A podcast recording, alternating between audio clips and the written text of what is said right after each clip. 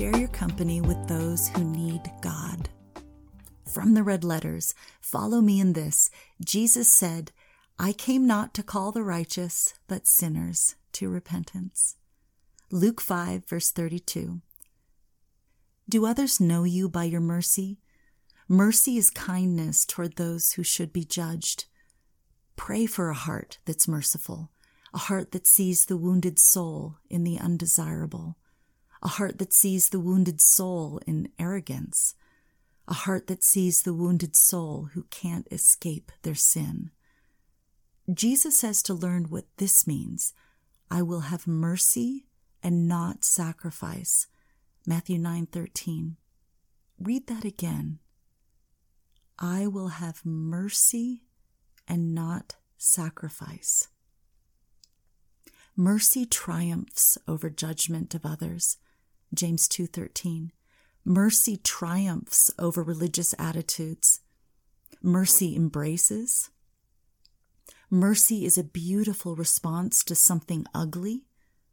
It's not an ugly response to what is ugly. Mercy speaks only what is nourishing and true over the weak. Mercy offers space without restrictions or time limits. Anger gets extinguished by mercy. Mercy seeks healing, not punishment, and does not wound the wounded. The voice of mercy doesn't call out to the godly, but to sinners. Jesus displayed mercy perfectly. Mercy is perfect leadership in the kingdom of God. God described himself to Moses this way The Lord, the Lord God, merciful and gracious, long suffering and abundant in goodness and truth, keeping mercy for thousands. Exodus 34 5 and 6.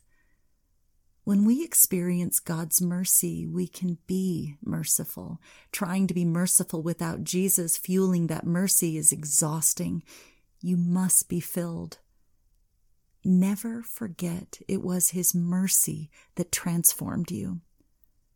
Following Jesus means you will go out of your circle of friends and spend time with those who need Jesus.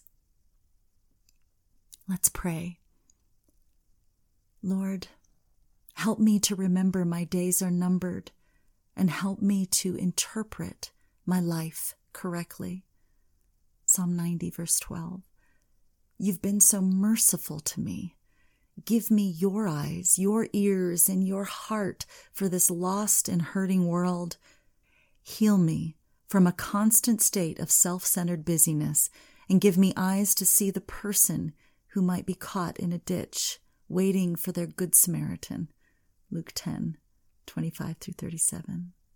But none of these things move me, neither count I my life dear unto myself, so that I might finish my course with joy and the ministry which I have received of the Lord Jesus to testify the gospel of the grace of God. Acts 20, verse 24.